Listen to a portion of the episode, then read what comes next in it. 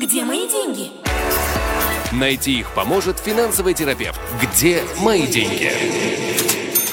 Здравствуйте, в эфире Билл Дубровский и программа «Эксперты». Мы продолжаем серию программ о ликбезе финансовой неграмотности. Сегодняшний наш разговор пойдет о шоке для новых репатриантов. У нас в гостях финансовый терапевт Игорь Лупинский. Игорь, здравствуйте. Приветствую.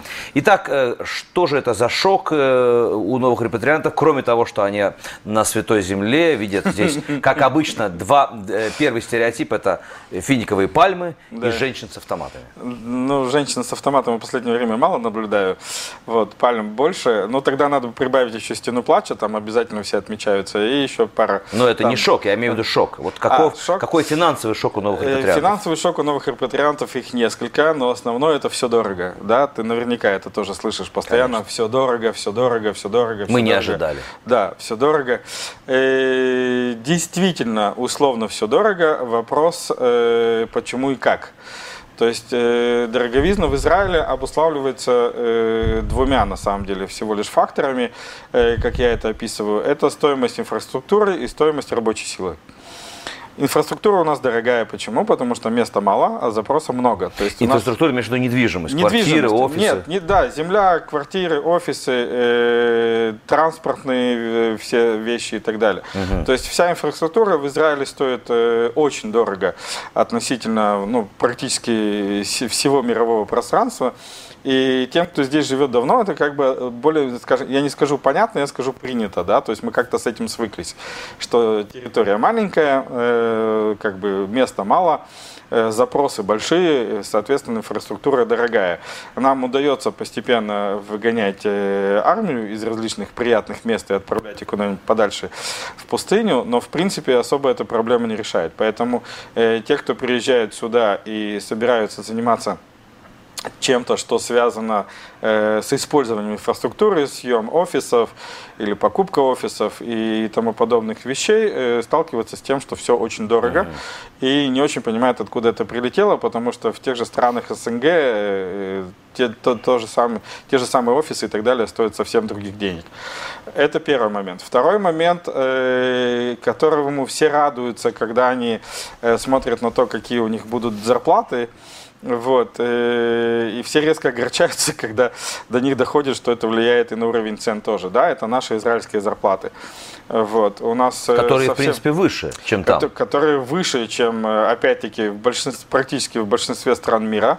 Если мы берем минимальную заработную плату, э, то есть минимальная зарплата в Израиле очень высокая относительно всех стран, с которыми нас сравнивают, а с тех стран, где минимальная зарплата выше, нас не сравнивают, просто если мы возьмем Скандинавию, например. Вот. Э, И да, нужно помнить, что та самая минимальная зарплата и точно так же влияет на повышение цен. То есть, если мне нужно э, человеку, который моет посуду, заплатить э, 30 шекелей в час минимум, да, то явно э, кафе, в котором я буду питаться, ну, не сможет себе позволить взять с меня полторы копейки. Им как минимум надо будет товарища оплатить, а там еще надо приготовить, а еще там э, заплатить за помещение и так далее. Поэтому да, в Израиле две проблемы. Это инфраструктура и оплата труда. И с этим надо, ну, к этому надо привыкнуть, и с этим надо условно смириться. Это первый момент, это первый шок. Это все, что связано вот с этой вот дороговизной. Так. Второй шок, и я его озвучиваю следующим образом. Э, то, что э, это, скажем так, некая беда новых репатриантов последнего десятилетия, это то, что в Израиле все называется примерно так же, как в странах исхода, а работает иногда с точностью да наоборот. Э, то есть я когда приехал в 95 году, мне было просто, когда я уезжал, я уезжал почти из Советского Союза, там 4 года, как он распался, тогда еще был с точки зрения и там и документации всего еще Советский Союз. И я приехал реально на другую планету. Я приехал реально на Марс, в котором есть какие-то банки, какие-то больничные кассы, вот, какие-то не- непонятные структуры, адвокаты, суды, то есть там этого ничего не было. И ты приезжал и понимал, что окей, вот система, с которой надо знакомиться, надо понимать, как она работает, в нее надо вливаться и с ней надо жить.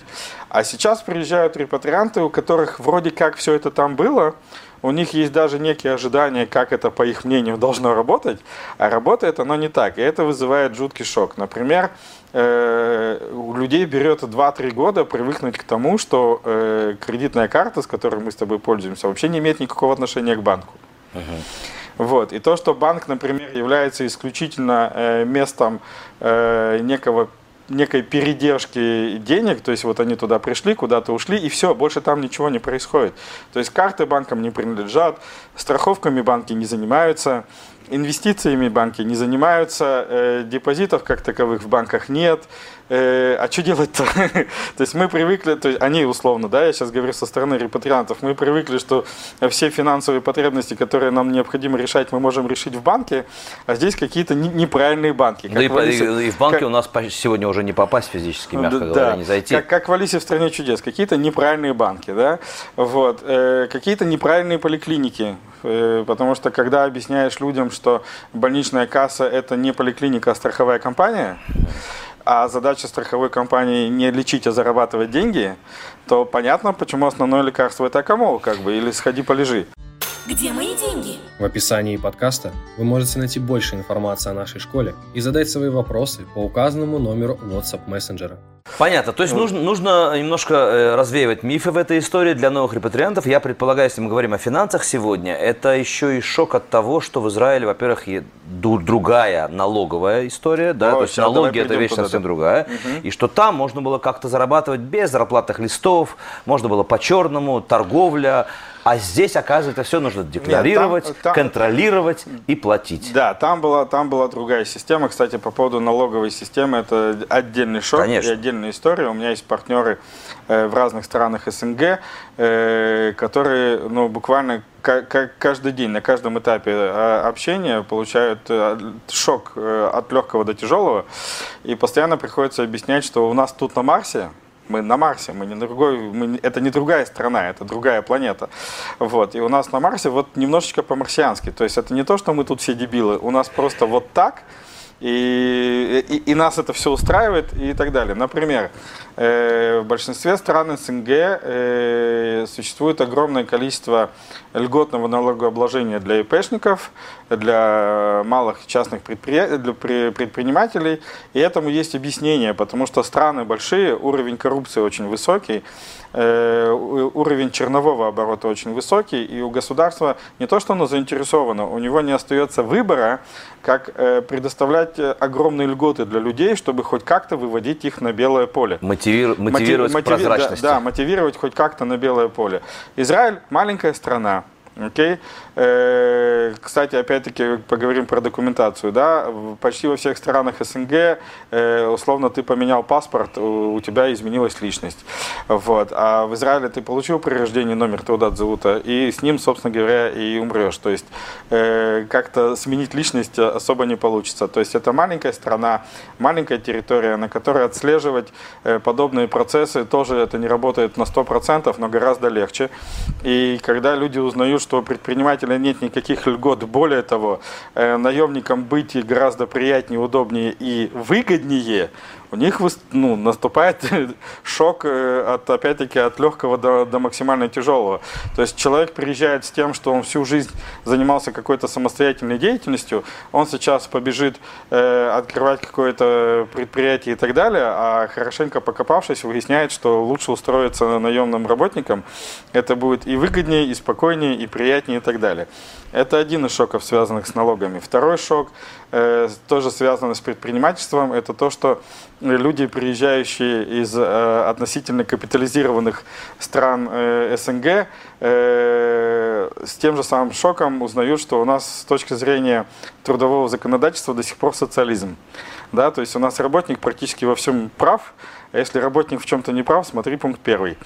И, и нанимать работников – это огромное количество как потенциальных рисков, так и в том числе и налоговых расходов. Это тоже ввергает всех в полный шок. Более того, давай вернемся к тому, что мы говорили с самого начала, уровень оплаты труда. Да? То есть, когда у меня э, международная команда, и с одной стороны, с сожалением, то есть с какой стороны посмотреть, а с другой стороны, как бы э, с радостью можно сказать, что у меня там э, пять сотрудников за, за рубежом стоит примерно столько же, сколько один человек в Израиле. Вот. И это тоже очень сложно, как бы понимать, осознавать и так далее. То есть люди попадают в совершенно непривычную для них среду, при том, что, опять-таки, как я уже сказал, все называется точно так же, все называется одинаково, выстраивают некие ожидания и через год-два э, встречают ну, ситуацию, что называется, э, лицом об стену. То есть, вот, То есть из, из-за этого, я предполагаю, многие люди думают, что я хочу вернуться, я хочу я жить. Я хочу вернуться. Мне сложно я хочу, адаптироваться. Я, да, я хочу вернуться, я хочу в другую страну. Израиль, извините... Не для меня, хрено, такое, да, не, страна, не мое. Хреновая страна, не мое и так далее. Поэтому для всех репатриантов, которые будут нас смотреть, настоятельно рекомендую э, ну, прийти, если не прям ко мне, хотя ко мне очень хорошо, э, прийти проконсультироваться по всем поводам, которые могут касаться, как от создания юридической структуры предприятий, если они хотят, до того, как управлять семейными финансами, что кажется вроде как, ну, ну это обычно, да, я вот там что-то считал, что-то писал, что-то как-то записывал, ну, вот, и обычно все, вот, у меня все, у меня дебет, все, кредит, да, издержки, у меня доходы. у меня все сходилось, а в Израиле почему-то хлобыси это не работает. Есть миллион причин. Где мои деньги? В описании подкаста вы можете найти больше информации о нашей школе и задать свои вопросы по указанному номеру WhatsApp мессенджера. То есть очень много нюансов знает человек, который разбирается в этом, как ты, финансовый mm-hmm. терапевт. И вот на самом деле, вот как э, мне, когда я понимаю, что без тебя я не смогу, мне очень сложно, а с тобой выгодно, грамотно, правильно и эффективно. Вот рекламируй, что ли, себя, надо сказать. В этом случае можно сказать, потому что действительно люди не знают, когда можно обратиться, потому что они всегда я... считают, что всякого рода консультанты только хотят урвать у меня какие-то деньги, какие-то комиссионные, которые я могу и не вот, платить. По поводу, по, поводу, по поводу урвать, я сейчас лирическое отступление, потом про себя. Я когда-то, э, еще до того, как начал заниматься консультационной деятельностью, а у меня э, 30 лет предпринимательской деятельности, вот, когда я читал различные э, юмористические штуки про консультацию, консультантов мне запомнилась одна хорошая шутка, такая э, скептичная, что консультант это человек, который снимает ролик у тебя с руки и говорит, сколько время. Mm. Звучит прикольно, звучит весело, но, скажем так, серьезность и э, такой комизм ситуации, что если ты не понимаешь, что написано на роликсе, лучше пускай тебе скажут, сколько времени. Да. Вот, поэтому консультант штука полезная, и для новых репатриантов, э, особенно для тех, кто вот не приехал, типа я, ну, я, понятно, я приехал, снял квартиру, пошел на завод, все нормально. То есть там, там тоже было бы полезно э, ознакомиться с тем, как работает э, израильская экономика ну, семьи. Попроще, да. э, для этого у нас есть финтенсив, где я в течение дня рассказываю все, все системы от начала до конца, и банковской системы, и страхования, и пенсии. А у нас есть страхование, чего в странах СНГ вообще не было. Да? У нас есть пенсионные программы, чего в странах СНГ тоже толком не было ничего. У нас есть инвестиционные инструменты, которых в принципе нигде в мире нет. У нас на самом деле с точки зрения э, это, скажем так, безрисковых инвестиций клондайк в стране. Этого нет практически нигде. Я провел за последний год два международных курса по инвестированию. У меня люди воют, хотим в Израиль, потому что, ну, как бы то, что есть в Израиле, нет ни в Штатах, ни в Европе. Я про страны СНГ вообще молчу. То есть у нас есть вся эта система, и на финтенсиве я рассказываю от начала до конца. Но те, кто хотят заниматься более самостоятельной деятельностью, более активной деятельностью, очень рекомендую прийти именно на личную консультацию и расписать это от начала до конца. У меня консультируются э, ну, очень известные ведущие люди. Там один из них, например, Исхак Пентусевич, небезызвестный человек. Вот, э, для того, чтобы правильно в, Израиль, правильно в Израиль перенести структуру, правильно в Израиле выстроить э, ту деятельность, которая которые люди хотят здесь заниматься. К сожалению, время вышло. У нас с тобой есть несколько интервью, несколько встреч, несколько э, так называемых роликов. Поэтому увидимся с тобой в следующем ролике. А сейчас я благодарю тебя большое. Спасибо тебе, финансовый терапевт Игорь Лупинский. Спасибо, Спасибо тебе. Где мои деньги? Найти их поможет финансовый терапевт. Где мои деньги?